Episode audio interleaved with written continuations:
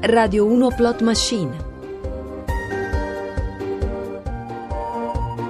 È una serata di grandi verdetti, in ballo nove posti nell'ebook di racconti che sta per essere pubblicato da Raieri.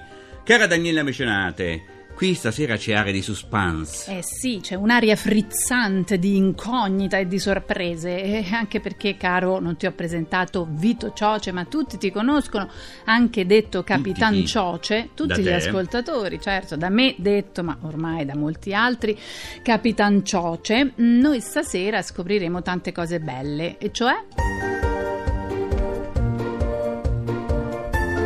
I racconti. Ecco, appunto, lunedì scorso c'è stata la finalissima del concorso 2016-2017, ma stasera conosceremo i titoli dei nove racconti sconfitti nella votazione online e che sono stati ripescati dalla giuria per il loro valore letterario. La nostra giuria che ha scelto racconti finalisti ripescati è composta da tanti nomi interessanti. Il primo è Silvia Cinelli, sceneggiatrice e scrittrice, poi anche Francesca Giuliani, giornalista di Repubblica e Paolo Restuccia, scrittore e docente della scuola di scrittura Omero. Li abbiamo conosciuti la scorsa settimana nella sala B di Viasiago. Questi nove racconti entreranno nell'ebook di Raieri e assieme a quelli che hanno vinto le puntate con le votazioni sulla pagina Facebook Radio 1 Plot Machine. Li ascolteremo stasera con le voci dei colleghi di Radio 1 e del giornale radio. E poi, Vito, ovviamente ci sono decine di concorrenti che aspettano questo momento, trepidanti, e noi naturalmente anche, noi con loro. Partiamo quindi col primo racconto ripescato dalla giuria. Presto, venite, ce n'è un altro qui, dietro gli scogli. Da lì non potete vederlo, è ferito e se non vi sbrigate c'è il rischio che ci rimetta la pelle. Venite qui, vi dico. Ma che? Grido da mezz'ora, ma non mi ascoltano, non mi capiscono. Eppure, quando parlano loro, pretendono che li capisca al volo. Li ho visti sbarcare con un gommone mezzo sgonfio, tutti con la pelle nera e gli occhi stravolti dalla fatica e dalla disperazione.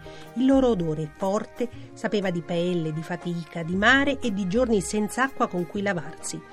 Qualcuno si è accasciato appena toccato terra e qualcuno, come questo poveraccio, si è messo a nuotare appena visto la riva vicina, ma poi è crollato e deve aver anche battuto la testa. Ora uno dei soccorritori, stufo delle mie grida, corre da me per cacciarmi via. Bene, vieni, dai, corrimi dietro, vieni qui, così forse lo vedi anche tu questo poveraccio. Sbrigati, non agitare solo le braccia, vieni qui. Ecco, finalmente l'hai visto. Sorridi perché hai capito che è vivo, ma lo so anch'io che è vivo, lo sento. Ora sorridi anche a me, mentre prima mi volevi cacciare. E giù con queste mani, niente smancerie. Sono contento anch'io che riusciamo a salvarlo, ma dobbiamo sbrigarci. Chiama gli altri piuttosto, che da solo non ce la fai. Grida anche tu. Ecco così. Bravo, finalmente.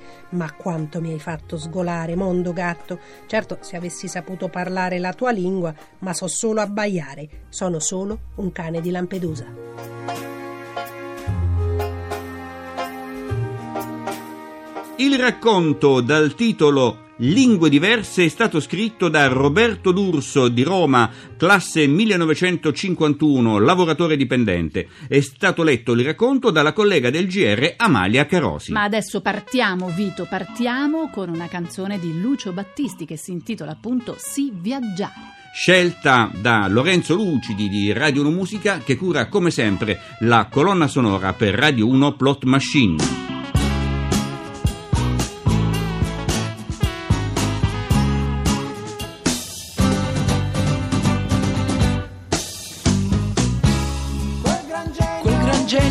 Amico, con le mani sporche d'olio, capirebbe molto meglio, meglio certo di buttare, riparare, pulirebbe forse il filtro, soffiandoci un po', scinderesti poi la gente, quella chiara dalla no, e potresti ripartire. Certamente non volare, ma viaggiare. viaggiare, evitando le buche più dure, senza per questo cadere nelle tue paure, gentilmente senza fumo con amore, dolcemente viaggiare. Come in ogni puntata di Radio 1 Plot Machine vogliamo occuparci anche questa sera di persone e di iniziative che promuovono la lettura.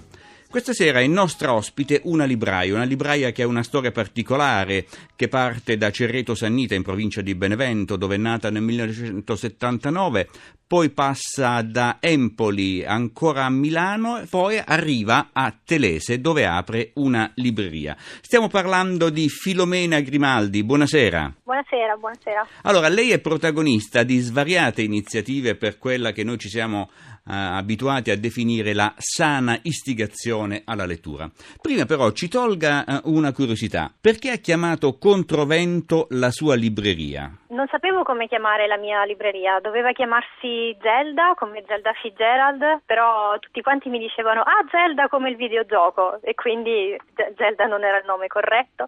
Ed ero un po' in dubbio fino a che una mia amica mi dice guarda gli ultimi libri che hai letto, magari c'è qualcosa che ti ha ispirata. E infatti uno degli ultimi libri era un uh, libro di Mauro Kovacic che si intitola Trieste sottosopra in cui lui racconta la sua città e c'è questo bellissimo racconto sulla Bora in cui racconta che i bambini quando c'è Bora escono e quindi non stanno a casa a riparo ma escono per le strade, aprono la giacca e si fanno portare controvento eh, appunto dalla Bora. Mi sembrava un gioco pericolosissimo ma bellissimo ed erano quelle poi le sensazioni che stavo provando prima di aprire una libreria. Molto ecco, perché l'ha aperta, perché l'ha aperta a Telese, nel cuore del Sagno, e non a Milano dove stava lavorando in quel momento? Milano ha tante librerie, tante biblioteche, ha tante opportunità di lettura, adesso i festival, la fiera e invece qui non c'era un posto con tanti tanti libri e tante opportunità per incontrare i libri, gli autori, qui non ci sono biblioteche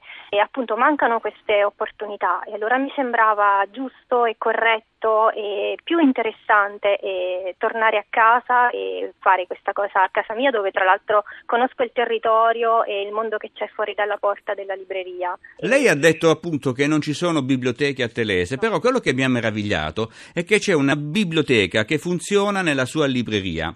Voglio sì. dire, se ragioniamo solo in meri termini finanziari, non è un danno per lei? No, non è un danno perché aprire la porta ai lettori e dare opportunità di lettura significa far conoscere i libri, far incontrare i lettori, eh, crea movimento, crea interesse, eh, no, anzi, ben vengano i punti lettura gratuiti, quindi più biblioteche, più biblioteche per tutti. Grazie Filomena Grimaldi ed eccoci al secondo racconto ripescato dalla giuria per il concorso Radio 1 Plot Machine 2016-2017. Stamattina Marco si è svegliato nervoso, le braccia agitate come pale di un mulino sferzato dal vento. Fatico a vestirlo, succede spesso, e così ricorro all'unica strategia in grado di placare mio figlio: intonare una canzone. Più tardi in auto i suoi occhi fissano oltre il finestrino, privi di ogni sussulto, come se tutto là fuori fosse immobile. Alla baita mio fratello Carlo lo accoglie con un lieve tocco, sapendo che Marco rifugge da carezze prolungate.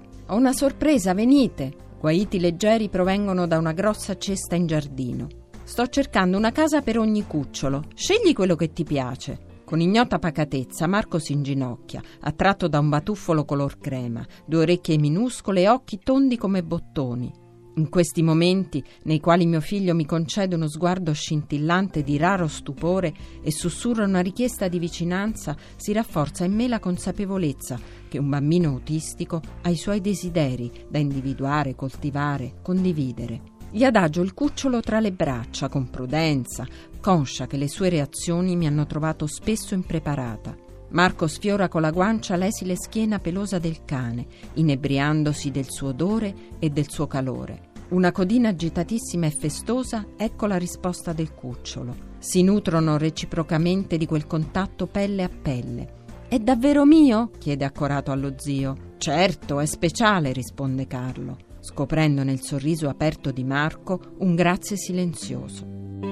Il racconto Speranza è di Roberta Romanello di Udine, classe 1964, impiegata e lo ha letto Mimmi Micocci, collega di Radio 1. E andiamo subito a, a, questo punto con il terzo racconto ripescato dai nostri esperti. E qui la suspense, l'adrenalina salgono non solo in studio ma anche a casa, immagino, dei nostri autori di racconti. John Miro aveva disposto le tele al sole, orizzontali, distese a terra Sperava il sole asciugasse velocemente il colore e più che il colore lo zucchero che aveva disposto con innocente maestria sulle composizioni della serie. Intanto osservava il cielo della sua amata Maiorca, che colava candore aurorale, irradiando il mondo di una luce pura e perfetta. Tornò dentro il suo studio, si sedette sul tavolo di lavoro e fissò uno dei suoi pennelli. Lo legava a quello studio un affetto primordiale. Si sentiva protetto dai vasetti di colore e dai piccoli oggetti del mestiere, come se, là dentro, potesse lenire la nostalgia di una vita primitiva, anteriore a tutto. Con ingenuità, la sua immaginazione si spostò dal pennello alla tavolozza gocciolante di colore, provocando un urto poetico che mirò spontaneamente acconsentì a subire. Vagò con la mente fino a che scese il vespro e pensò al senso della sua vita e della sua arte. Presentì la notte incombere su di lui, sentì il nero dell'esistenza fino all'ossessione. Guidato dal dolore, rifletté sul dove potesse essere l'assoluto che cercava, l'eternità tanto anelata. Quel tramonto rosato gli consentì di vedere fuori dalla finestra un cane che, attirato dal profumo del dolce zucchero, leccò le tele fino a deformarne le composizioni. A quel punto decise che l'opera d'arte era stata ultimata.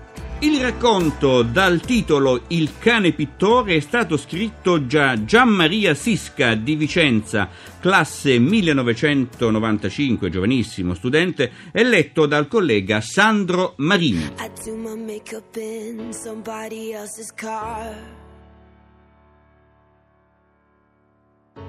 We ordered different drinks at the same bars. I know about what you did and I wanna scream the truth. She thinks you love the beach, you're such a damn liar. Cause honey, I'll come get my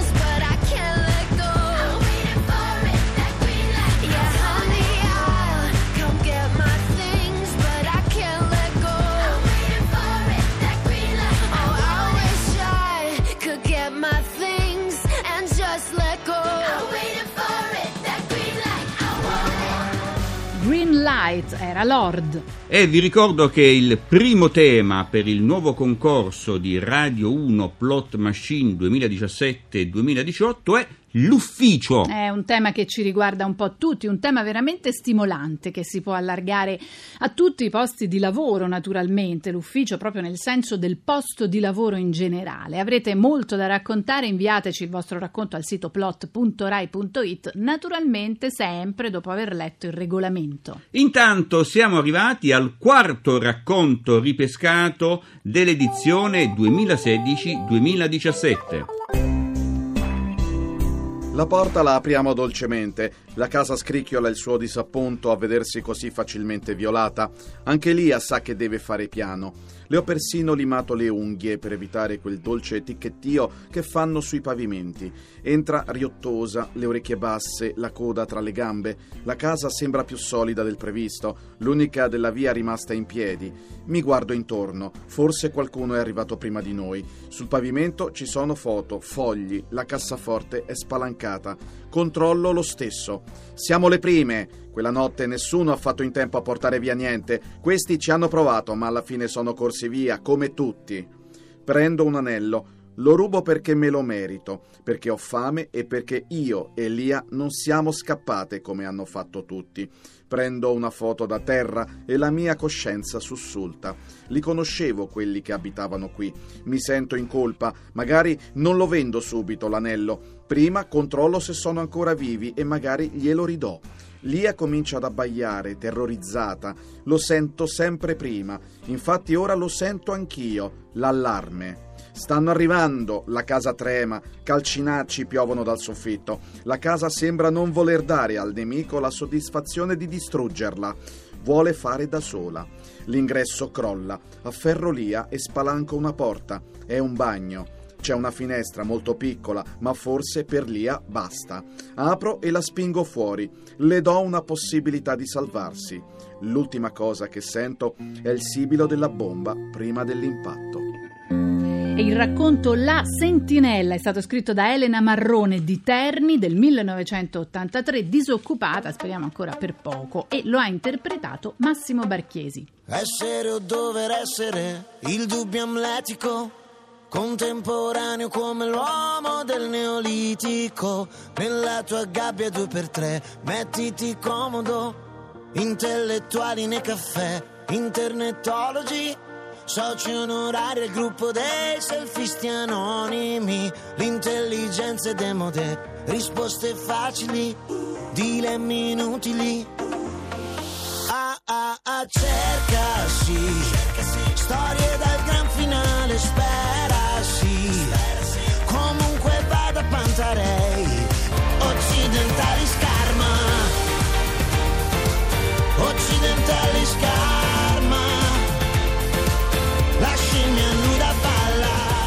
vinto l'ultima edizione del Festival di Sanremo, lui è Francesco Gabbani e questa era Occidentali Scarma. Siamo quasi al giro di boa fra tutti i racconti che entreranno nel prossimo ebook di Raieri. E adesso l'informazione, la linea va al GR1. Noi ci ritroviamo qui tra poco con la seconda parte dove ascolteremo gli altri cinque racconti ripescati dai nostri giurati.